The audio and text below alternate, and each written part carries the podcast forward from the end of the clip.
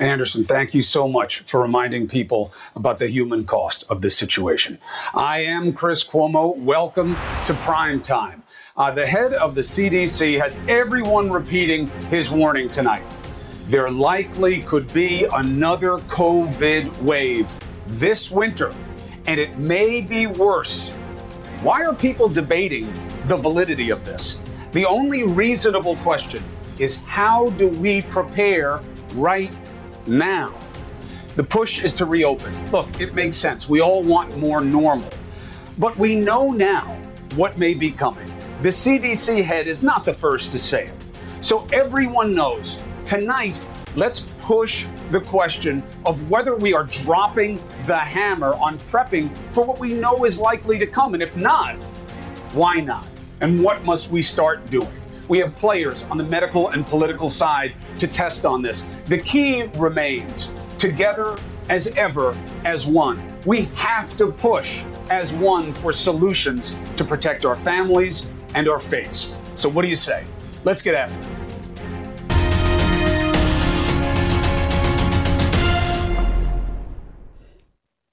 Why did Robert Redfield, the CDC head, say something so scary?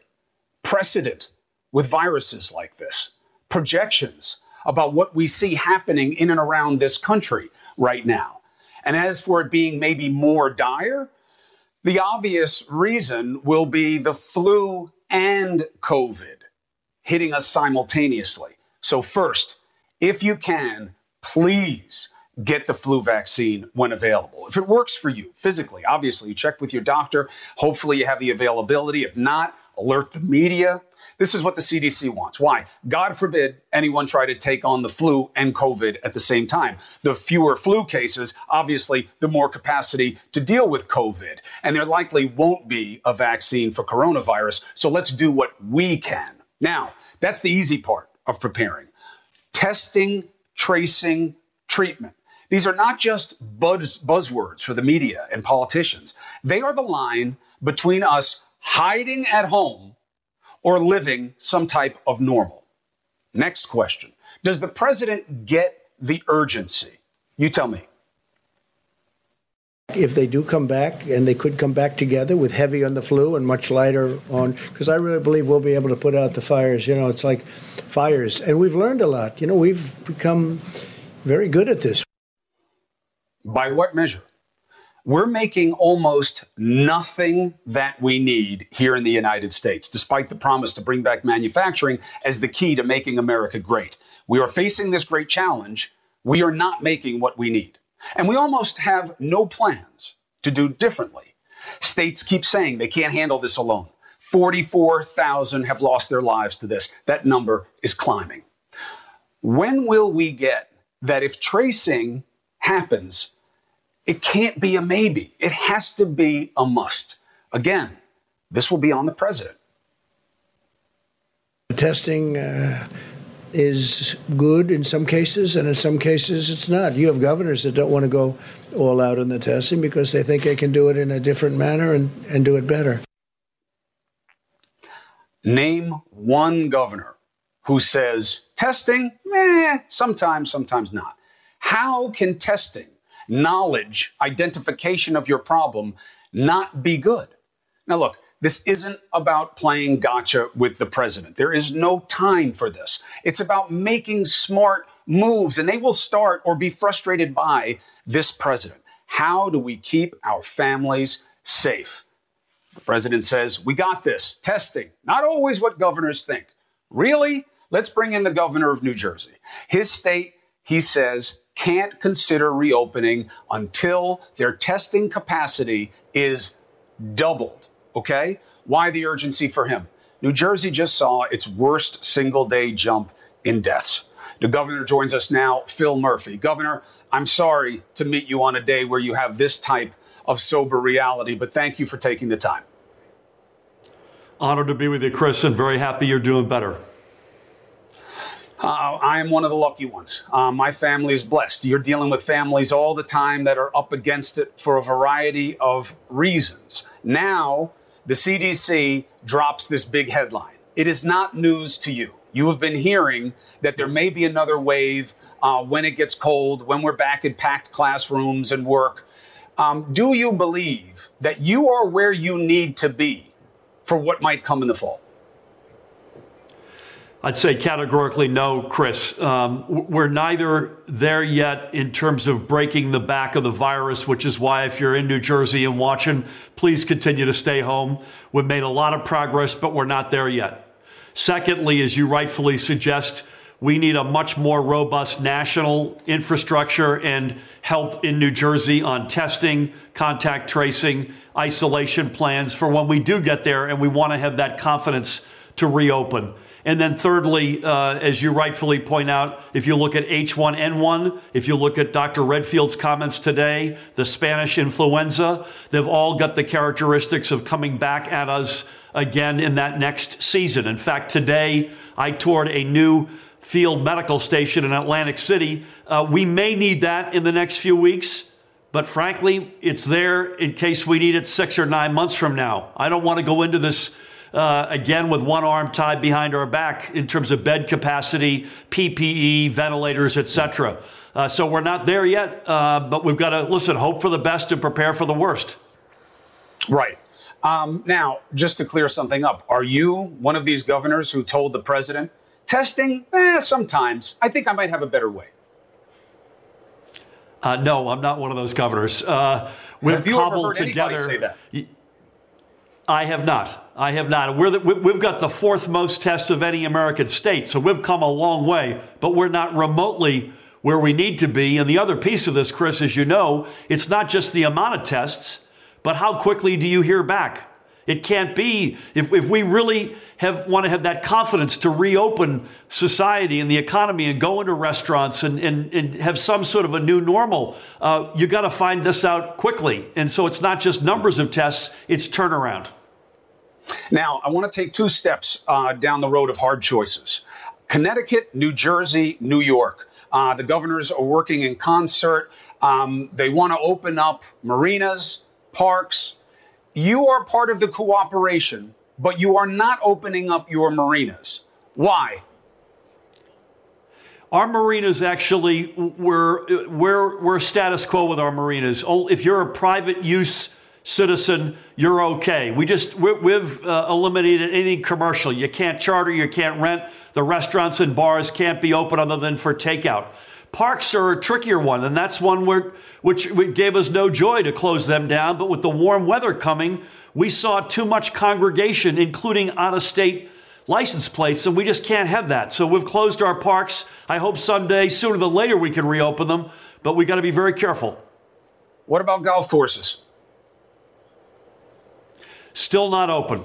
I know, I know New York has made a move in that direction. We may at some point down the road, but we got to still be. Listen, I hate to be doc, Doctor No here, but uh, and we've made an enormous amount of progress, but we've got to continue to stay home and stay away from each other. That's the only hope. We haven't plateaued yet. We still have to get to the top and then come down the other side. And the only way we do that is if we keep the social distancing we're doing.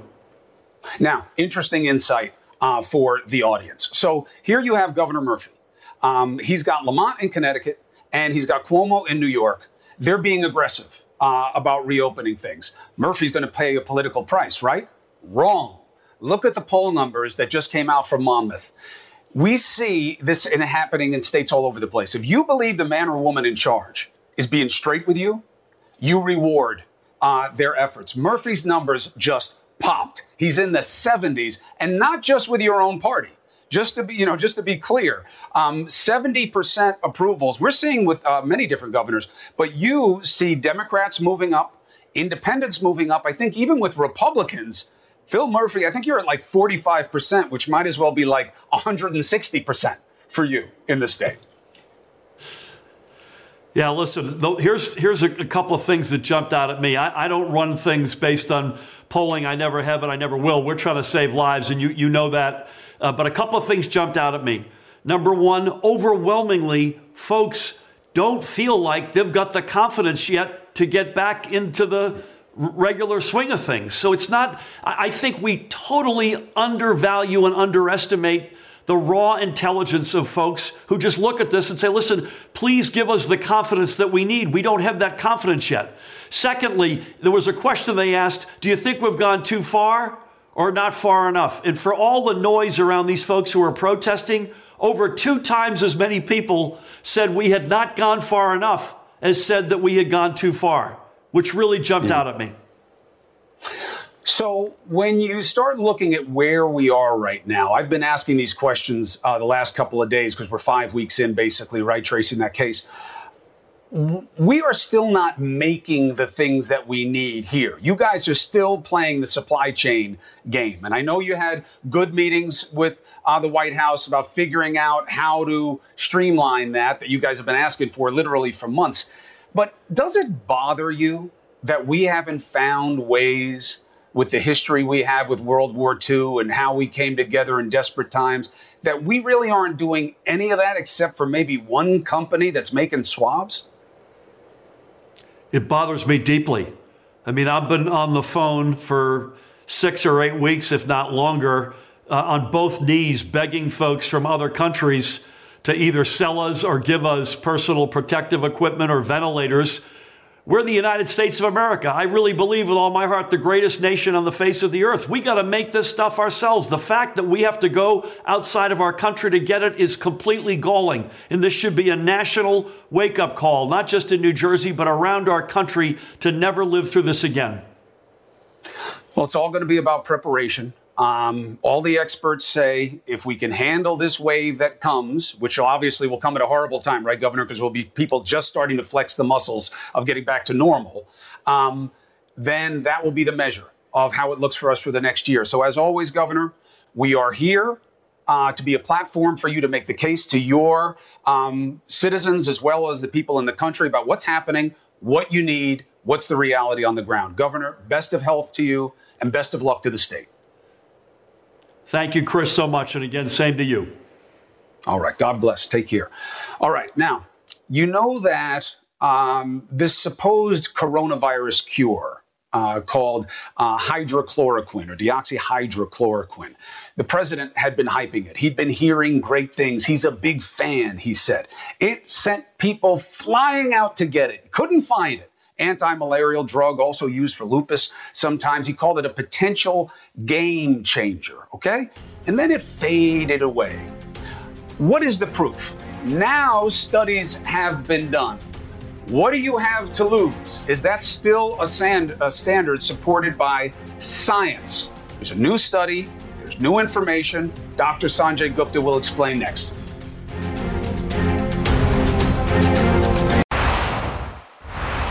I just hope that hydroxychloroquine wins. What do you have to lose? I'll say it again. What do you have to lose? Take it. If, we, if this drug works, it will be not a game changer because that's not a nice enough term. It will be wonderful. It'll be so beautiful. It's a big if. You know, it makes me wonder if the president was telling his personal friends the same thing. Because I know there are a lot of people around him who are saying, be careful with this drug, that there are unintended consequences for people, that there are interactions you got to be careful about. But he never said any of that. So people ran out. Anecdotes spread. You got to get the hydrochloroquine. I have people telling me that all the time. So much so that the stuff became tough to find. Now the question is I know it faded. Why? What does science say? Study after study, including a new one from the VA's medical centers, are showing that hydroxychloroquine is not a miracle drug. Dr. Sanjay Gupta joins us right now. I want to go through the study, uh, but let's start with the headline, but let's reverse it, Sanjay. Uh, I am not wowed by what the CDC director said.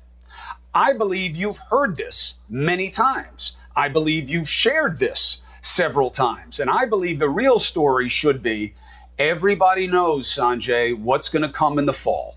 And if we don't prepare now, we will not be able to prepare then. Your take. Yeah, I think we've been looking at this as, as a very short term proposition. I mean, maybe that's the way human beings are wired. It's harder for us to look off into the distance, but we've been saying it all along. Chris, you and I have had conversations about this. Uh, the, the, virus isn't going anywhere. It's a contagious virus, it is spreading from person to person, it is a, a fairly lethal virus. And, uh, you know, until there's a vaccine, it's going to continue to be around.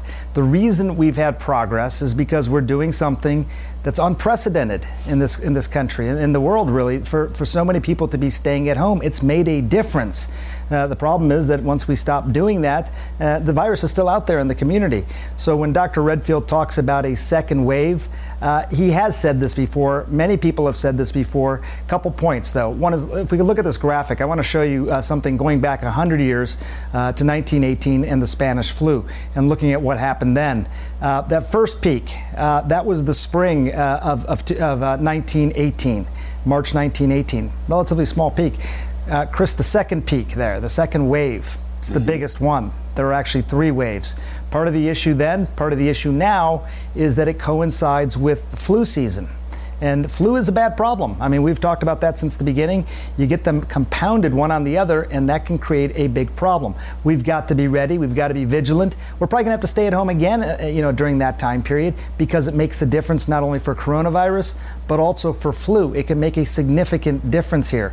But all the ventilators that your brother was talking about in New York and other people around the country, you know, we may still, you know, likely are going to still need those ventilators. Maybe not right now, but we will still need those ventilators. So, eh, you know, we're, we're, this is going to be a little bit of a long haul, but we can absolutely get through it because I think we're in, we, we, we understand it better as long as we act on that understanding. Yeah, that's the key part, uh, is what you just said. If you drop the hammer and up production, and I believe you have to start making it here in the United States because we're not the only ones who are going to get hit. Everybody along that equatorial right. line that we're on around the world is going to get hit uh, that shares a season. And the supply chain will be strained once again. And if we're not making it here and de- dedicating it to our own needs, won't that be a problem? Yeah, no, no, no question. I mean, everybody on the planet wants the same thing. I mean, that is the nature of a pandemic. Most of us, thankfully, have never experienced something like this before, uh, but that is that is the nature of it. So we we know now, and there was some there were some places that we got caught short uh, with regard to testing, with regard to personal protective equipment. We know that. We've talked about it a lot but we have a chance to sort of make sure that that doesn't happen to us again. I show the graph of uh, the Spanish flu not to alarm people, but to prepare people. I mean, we, we know. I mean, I've, I've been really, uh, you know, uh, uh encouraged by these stay at home order impacts. I mean, not only has coronavirus gone down, but flu is probably uh, fewer numbers now this year as compared to years past because of the stay at home as well. I don't enjoy it. I know you don't enjoy it. You were stuck in your basement, poor guy, for a while. But that, this is this is something that works, and we're probably going to need to do again. Maybe it's not constant. Maybe we have to do it intermittently, but we are going to be at this for a little bit, Chris. Your governor, uh, where you live in Georgia, uh, at the beginning of the month might have been even April 1st, actually. No coincidence with April Fool's Day. He said, Hey, I just learned that uh, turns out you can be contagious if you're uh, asymptomatic, which my 10 year old knew two months ago. He went from that to now, a few weeks later, he says, We got this. Uh, we're ready to reopen. Uh, is anything changing there to help boost your confidence of what's about to come in 72 hours? Uh, no, Chris, and I don't want to equivocate or waffle on this. I mean, we close late. We, we might be opening early, and, and they're both problems. I mean, eh, we, we, we are clear that the virus is still out there. We are clear that we are not ready. It is clear what the guidelines are and that we haven't met them. And it's also clear that a lot of people, Chris, are frightened about this. They're frightened to go out. So you open up businesses, but people are not likely to go. Is that doorknob safe? Did that person get tested? Has this place been sterilized? What about the ventilation? I mean, all these questions uh, still coming up among people because people are, you know, they're understandably worried. People are worried that, look, even if I stay healthy, what if I take it and get somebody else sick? I would feel awful. about that. I'd feel terrible if that happened. That's the sort of decisions that are being forced right now in the state. And, you know, I, I just find it hard to be charitable about this. I understand the governor has pressure on him from small businesses, although who's going to be going to these small businesses? This is a proposition where you're starting to run into almost all risk and almost no reward. It's a bad idea. Every public health official in the country has said so. Ambassador Birx, who's very polite, you and I both talked to her, she said this. She says, We've put out guidelines. We've tried to use the clearest data possible. There are still outbreaks happening. I don't see how you could cut somebody's hair or be in a nail salon and still physically distance. Maybe they have some creative ideas I'm not familiar with, is essentially what she said. She's being nice. What she should have said is, You shouldn't do this. Can't do this. These are guidelines. I get it. You can't mandate these things. But, you know, people could get infected otherwise wouldn't. People may be hospitalized that otherwise wouldn't. And sadly, Chris, people may die that otherwise wouldn't. And I'm not an alarmist, as you know. But, but that's the reality. Mother Nature is, mm. is, is, is showing us something right now. We have to behave as if we have the virus so we don't get sick and we don't get other people sick. And look, we have to say, you know who hasn't said anything about Georgia reopening in terms of exercising caution is the president. Um, this is about politics. It is persuasive. People want to reopen, Sanjay. You hear it in your house. I hear it in mine. I love the thought of it. I can't wait. Uh, it makes you want to take risk because, man, are we sick of it. But now it goes to, well, what's your alternative? Let's turn to the study on that. Hydro, uh, you know, the president was saying, you know, I'm a big fan of hydroxychloroquine. Uh, you know, chloroquine, uh, another variety of the basket of the drug. Take it. What's the worst thing? So I asked you on a regular basis that I wanted to take it. And you kept saying to me, no, no, no, man, you're having a depressed immune response. Uh, this is a drug for inflammation based off hyperimmune response. Be careful. It's not for you. We got to wait for the studies. What have the studies told us? Well, the studies have not been encouraging, Chris. I mean, these are small studies, and you know we, we need the big study, frankly, out of your brother's state because uh, they got 10,000 doses, and those were part of a clinical trial. That data we want to look at, but we've heard now from Brazil, we've heard now from France, we've heard now from Sweden. All those places have basically said uh, potential toxicity. We're not. Uh, we're recommending hospitals don't administer this anymore. And now the study from the VA here in the United States, still a small study, non-randomized non peer reviewed. And that's important to say because we need, we, whenever we talk about this, we want it, whether it's good or bad, and everybody wants something good. But whether it's good or yeah. bad, we should be we should be very clear about what we're talking about here. So this needs to be reviewed more carefully. But some 368 patients in this study. Uh, you had um, um, uh, the people who just got the hydroxychloroquine. 97 of them. They had a fatality rate, Chris, of uh, 22 percent. Um, uh, the people who got the uh, those are the people who got the azithromycin and the, and the hydroxychloroquine. People who just got the hydroxychloroquine had a uh, fatality rate closer to 27 percent, and that was compared to people who got neither, whose death rate was 11 percent. Now, mm. again, reiterate, small study, but the evidence has not been compelling. Okay, three countries now basically saying don't give it. This study out of the VA here in this country, I would love to see a positive study on this medication or another one because that would be uh, significant as we talk about the waves and the second waves and what's going to happen this fall. We're not there yet. We will get there. And there will be some good data uh, that, that, clarifies this, gives us some conclusions on some of these medications. And hopefully, one of those conclusions will be this one works, it doesn't cause uh, unnecessary side effects, and it's going to help us get out of this mess. We're, not, we're just not there yet. Mm. And until we have that, we better be damn sure we can test, trace, and treat. And if we can't do that, and just to be clear, I know Sanjay, you agree with me. Nobody's saying testing is only good sometimes, that it's a maybe, and sometimes there's a better way. You've got to test to know what you have, and we better be ready. Sanjay Gupta, as always, thank you for giving the audience what it needs to hear, and thank you for being my friend. You got it, buddy. Glad you're feeling better. Thank you. All right, Georgia. Um, that's where Sanjay lives, obviously. That's the state in question because in 72 hours they're going to open up. Uh, we're going to go there live because this experiment is going to be watched by this nation. In 72 hours, they're going to reopen many businesses there again. Is the mayor of a city near Atlanta ready to confront the potential consequences? Let's talk to them next.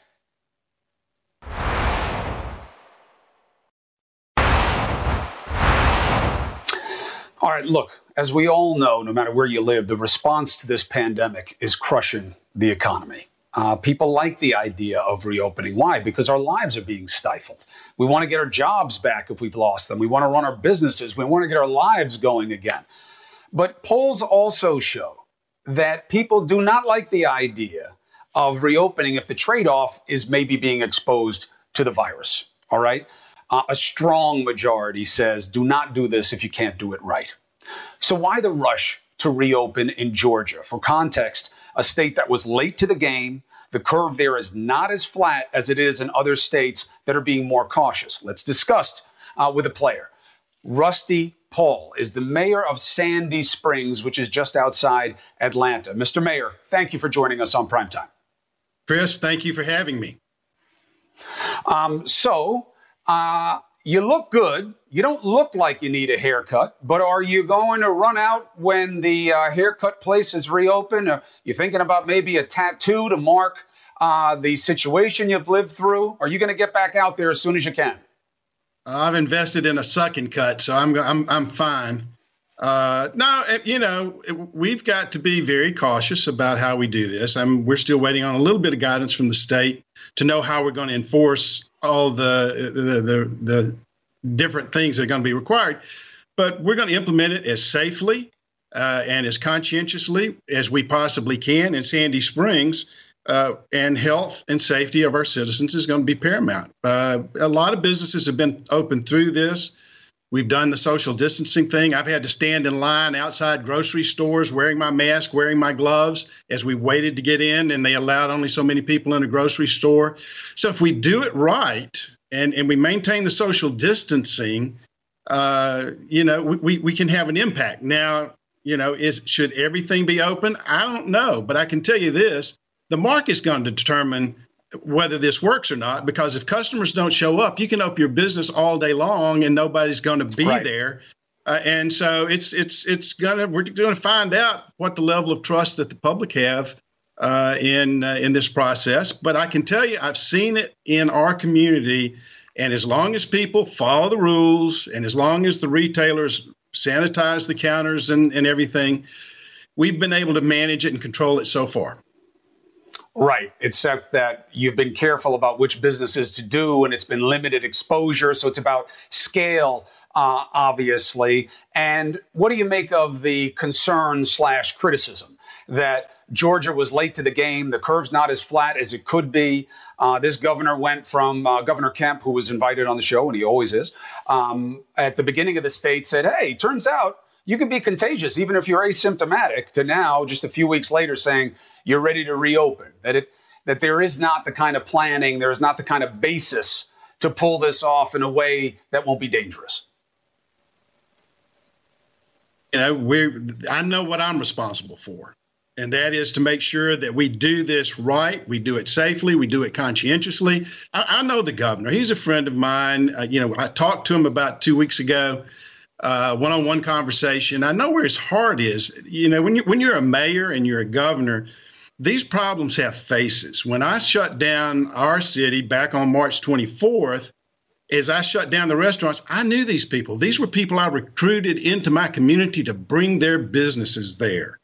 And it's it's a very difficult challenge to. And, and I, I went in today. I, like you, I've been in quarantine for the last 14 days. Uh, I went into my office for the first time in, in two and a half weeks, and I had a stack of, of letters this high that companies are required to notify us when they lay people off. There were literally thousands of jobs laying there in that paper of people yeah, it's terrible. who are, can't can't can't pay their bills. The, yeah, and these businesses, these are people whose life savings and life work is being mm-hmm. sacrificed. So if we can figure out this balance, and I think that's what the governor's trying to do, is let's see if we can find a balance that allows the economy to stay a lifeline going while we still continue to protect the people in our communities and making sure that priority mm. number one is public health and public safety. Uh, you said you spoke to the governor a couple of weeks ago, but am I correct that he did not talk to you about this move uh, like he did not talk to the other mayors of even bigger cities like Augusta and Atlanta? Uh, if you if you if I doubt seriously your brother calls every mayor in New York when he makes a decision either. Uh, so you know, he he. Well, I don't know about something people. like this. You know, this is a pretty big move because he also said you can't undo it. Um, you can't even change it from what he makes it. So you know, he's he's putting a big thumbprint on this. You'd think you'd talk to the people in charge of the localities, no? Well, when we started this process, one of the challenges we had, my city had one set of rules, the next door city had a different set of rules, mm. and we were trying to manage this all on a local basis. And the governor was giving us a lot of flexibility to try and manage it on a local basis. Right. But what we come to realize was that there were so many, there's such a patchwork of requirements that we needed this kind of statewide uh, step. And once we con- uh, uh, convinced him that we did need that, he stepped in. I don't know that George was late. There was a lot of stuff going on at the local level with mayors and county commissioners trying to manage it. Uh, and and we had that. Statewide. That's what we as mayors always want. Right. We want that local control, right. and he was giving it to us. Uh, and then we said, right. okay, just, he, we need uniform he just didn't give it to you now. Yeah, that's true. Yeah, now he had uniform standards, but his standard is to reopen, uh, and you don't have a say in it. But look, the voters will decide that kind of question. Here's my one concern for you you are 100% right that the pain is personal. Uh, anybody who's watching uh, reality around them knows that. My concern is you make this move to political risk, of course, um, but you're not going to know the reality for several weeks because it takes time for people to be exposed, to get sick, to be hospitalized. And if the numbers jump a few weeks from now, are you worried about what that looks like for your community and you?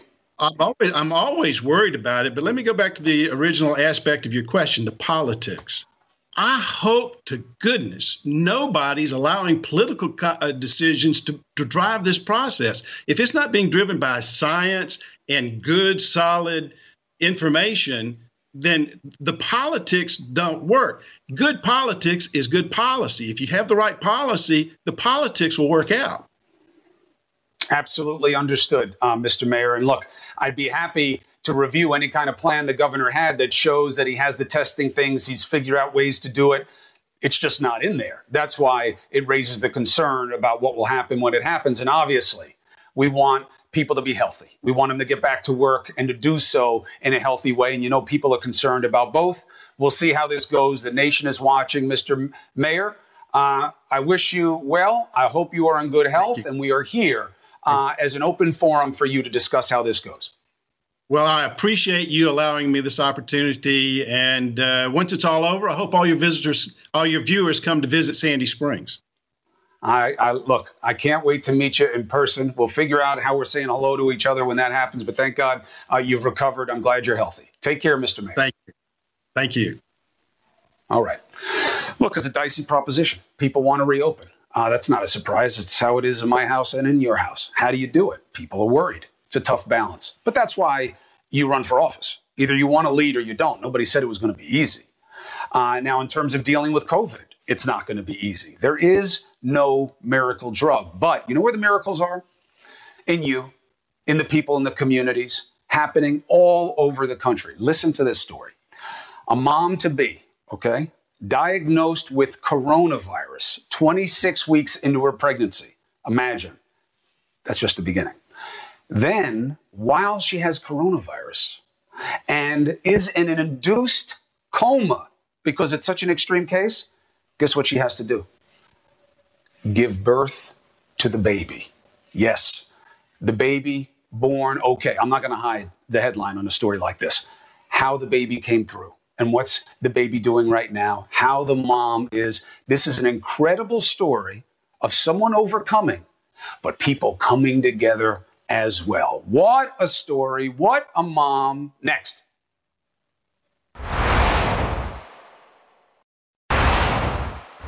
All right. You've probably heard this before, but people from Brooklyn are tough. But this story, I got to tell you, I've never heard another one like it. Johanna Mendoza Chancay. Now, you're going to hear this name, uh, and the story attached to it hopefully will stay with you. So she's pregnant, tests positive for coronavirus uh, late last month, rushed to the hospital, winds up on a ventilator. Why? Well, obviously, she had respiratory issues. Doctors had to act fast to save her and the baby. So listen to this. Imagine this. If you're in the baby game, if you have a family, she's pregnant They place her in a coma and then perform an emergency C section, you know, very premature. And God bless good news. The baby girl is born just over one pound. Zion is her name. Isn't that great? Talk about the need for a promised land. Born on April 1st, but no joke, 26 weeks premature. Her mom, Johanna, is now out of the hospital and able to join us. What a blessing. Thank God you are well. And we know that the baby uh, is fighting her way uh, to better health. How are you doing? Uh, taking it day by day, baby steps. baby Can you steps. believe what you've been through?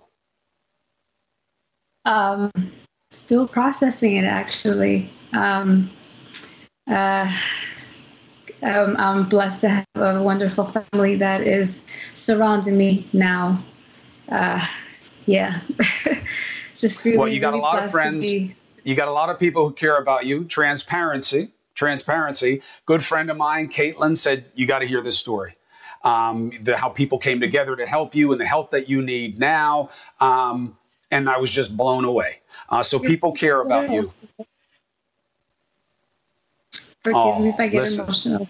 if you can't get emotional about this, why even be alive? You are alive, the baby yeah. is good, people love you, and better days are ahead. So tell us this. Oh, the crying part's over. Thank God the baby is here and she's doing well. And you know you have people who have their arms around you in every possible way that they can, except actually touching you because we're at a stay home order. So tell me this. Let me lighten your mood a little bit. When you found out yeah. that you're pregnant and you have the virus, what was your reaction? Um, honestly, I wasn't. I wasn't uh, so scared because at the time they weren't saying that um, it's affecting um, pregnant ladies as much. You know, they was just more like elderly and and all that. Mm-hmm. So I thought I was gonna, you know, like have kind of like a flu type of thing. So I I pretty much self quarantined for like a week, and that's when I just couldn't take it anymore. Um, halfway through the kind of the quarantine, I was like, wait, this is really this is really affecting me. Um, that's the honest truth. For I thought it was because they really, I, and I understand just people don't have much information about it, um, so you can't really go by much. Um, but I just know I felt sick, and I was really just trying to take care of myself. And so when you really, decide you have to go into the hospital, hmm so when you decide you have to go into the hospital, how do they explain to you, or did they explain to you, listen, we're going to have to put you in a coma and we're going to have to deliver the baby this early? Like, how much of that were you aware of? And, you know, help us with that. Um, right away when I went, um, pretty much that day I went to the hospital. Um, uh, it was explained. It was explained to me because they had a me. They had to put the tubes in. So pretty much it was told to me right away. And that's when I called my family and I told them, um, and I told them, hey, I'm going under. And that was the last that they heard of me. Um, so it happened really quickly. Um, I was freaking out, of course, when the doctor told me that. And that's that's all. and then after that, I was pretty much in induced coma and you know, holding on. so, what is it like yeah, to wake up and have a baby when you were not expecting it to go that way? And obviously, all the built in concerns about how early it was. What was it like? What do you remember about coming to? What I remember coming to was um, just thinking, where's my baby? Where's my baby? Um, they did show me uh, a webcam uh, of the baby when I did come to, but that's all I remember thinking. I was like, okay, where, where's my baby? Because it just feels weird. You know, one day, one minute you're pregnant, and then you wake up and you're not. I was like, oh my god, what was going on. So it just takes a while to kind of like grasp things, you know. And then the nurses were nice enough to show me the baby through the webcam, and actually also a video of my nephew to uplift my spirits while I was in the hospital. Um, well, so that's that's what I remember. Just to let people know how she is. Um, she was born just over a pound, right? A pound and like the 12 or 13 ounces or something like that. Uh, 26 weeks yeah. early, but no COVID. Uh, she's in there no. now, but she's she's making progress. You are she's home. progress. But you have some lung issues, so you're dealing you're dealing with a big um, uh, a big recovery plan now, right? I'm dealing with a huge recovery plan. Um, takes me a bit to do things because my lung, my pulp, my heart. Um, my C-section is not no ordinary C-section.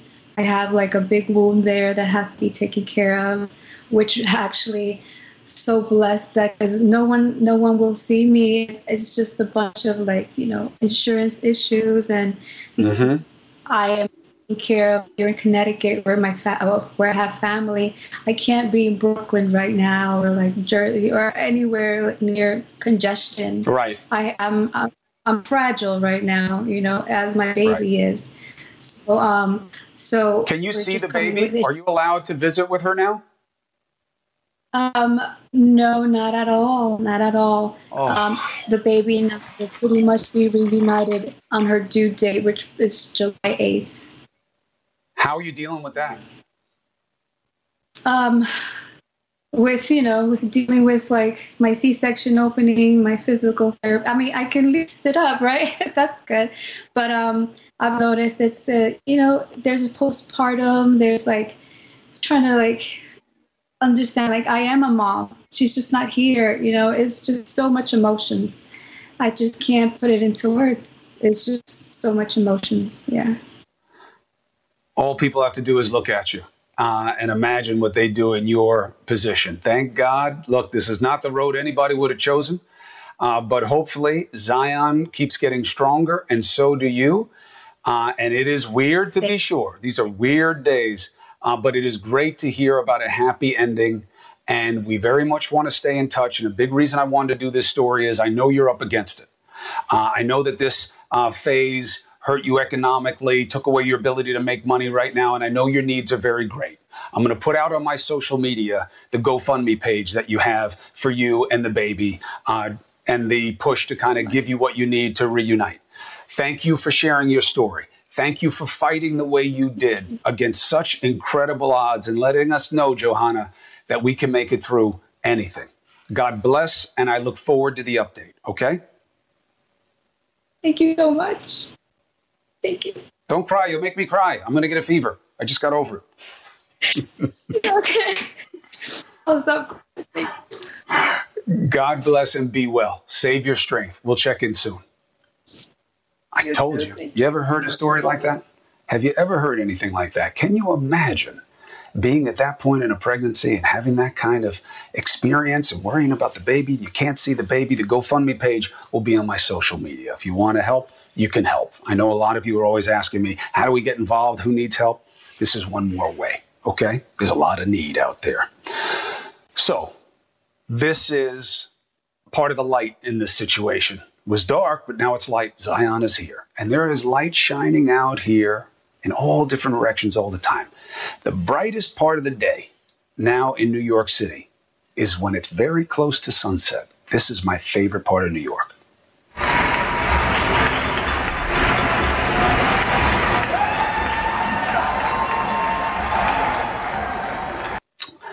I love it. I love that we are celebrating. Everybody's out there for two reasons. One, we are here together as ever, as one. We're all doing this.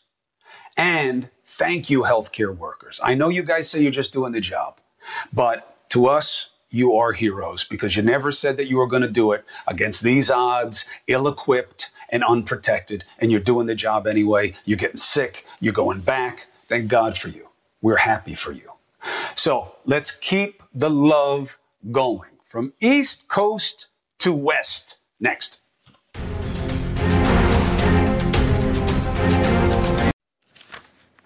I don't know about you, D Lemon, but that Johanna got me right in the feels and almost triggered my allergies. What's wrong with you making a new mom cry? What's wrong with you, First Chris Cuomo?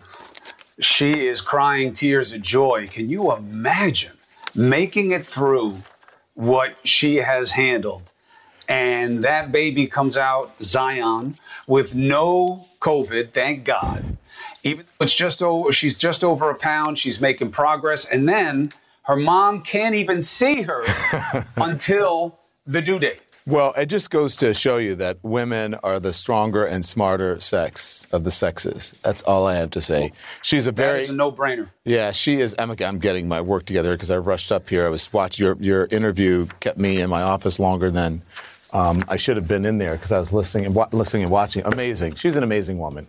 And uh, I heard you talking to her afterwards. She's going to have really great stories, as you said to her, to tell her, her daughter in the future, right?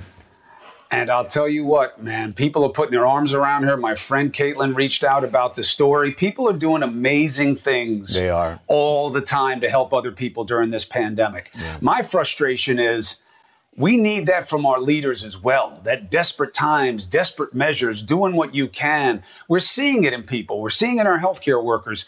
We're not seeing it with the urgency that we need to from our leaders yet. And that's what worries me about what the CDC had today, uh, said tonight. Yeah, about you mean coming in the fall?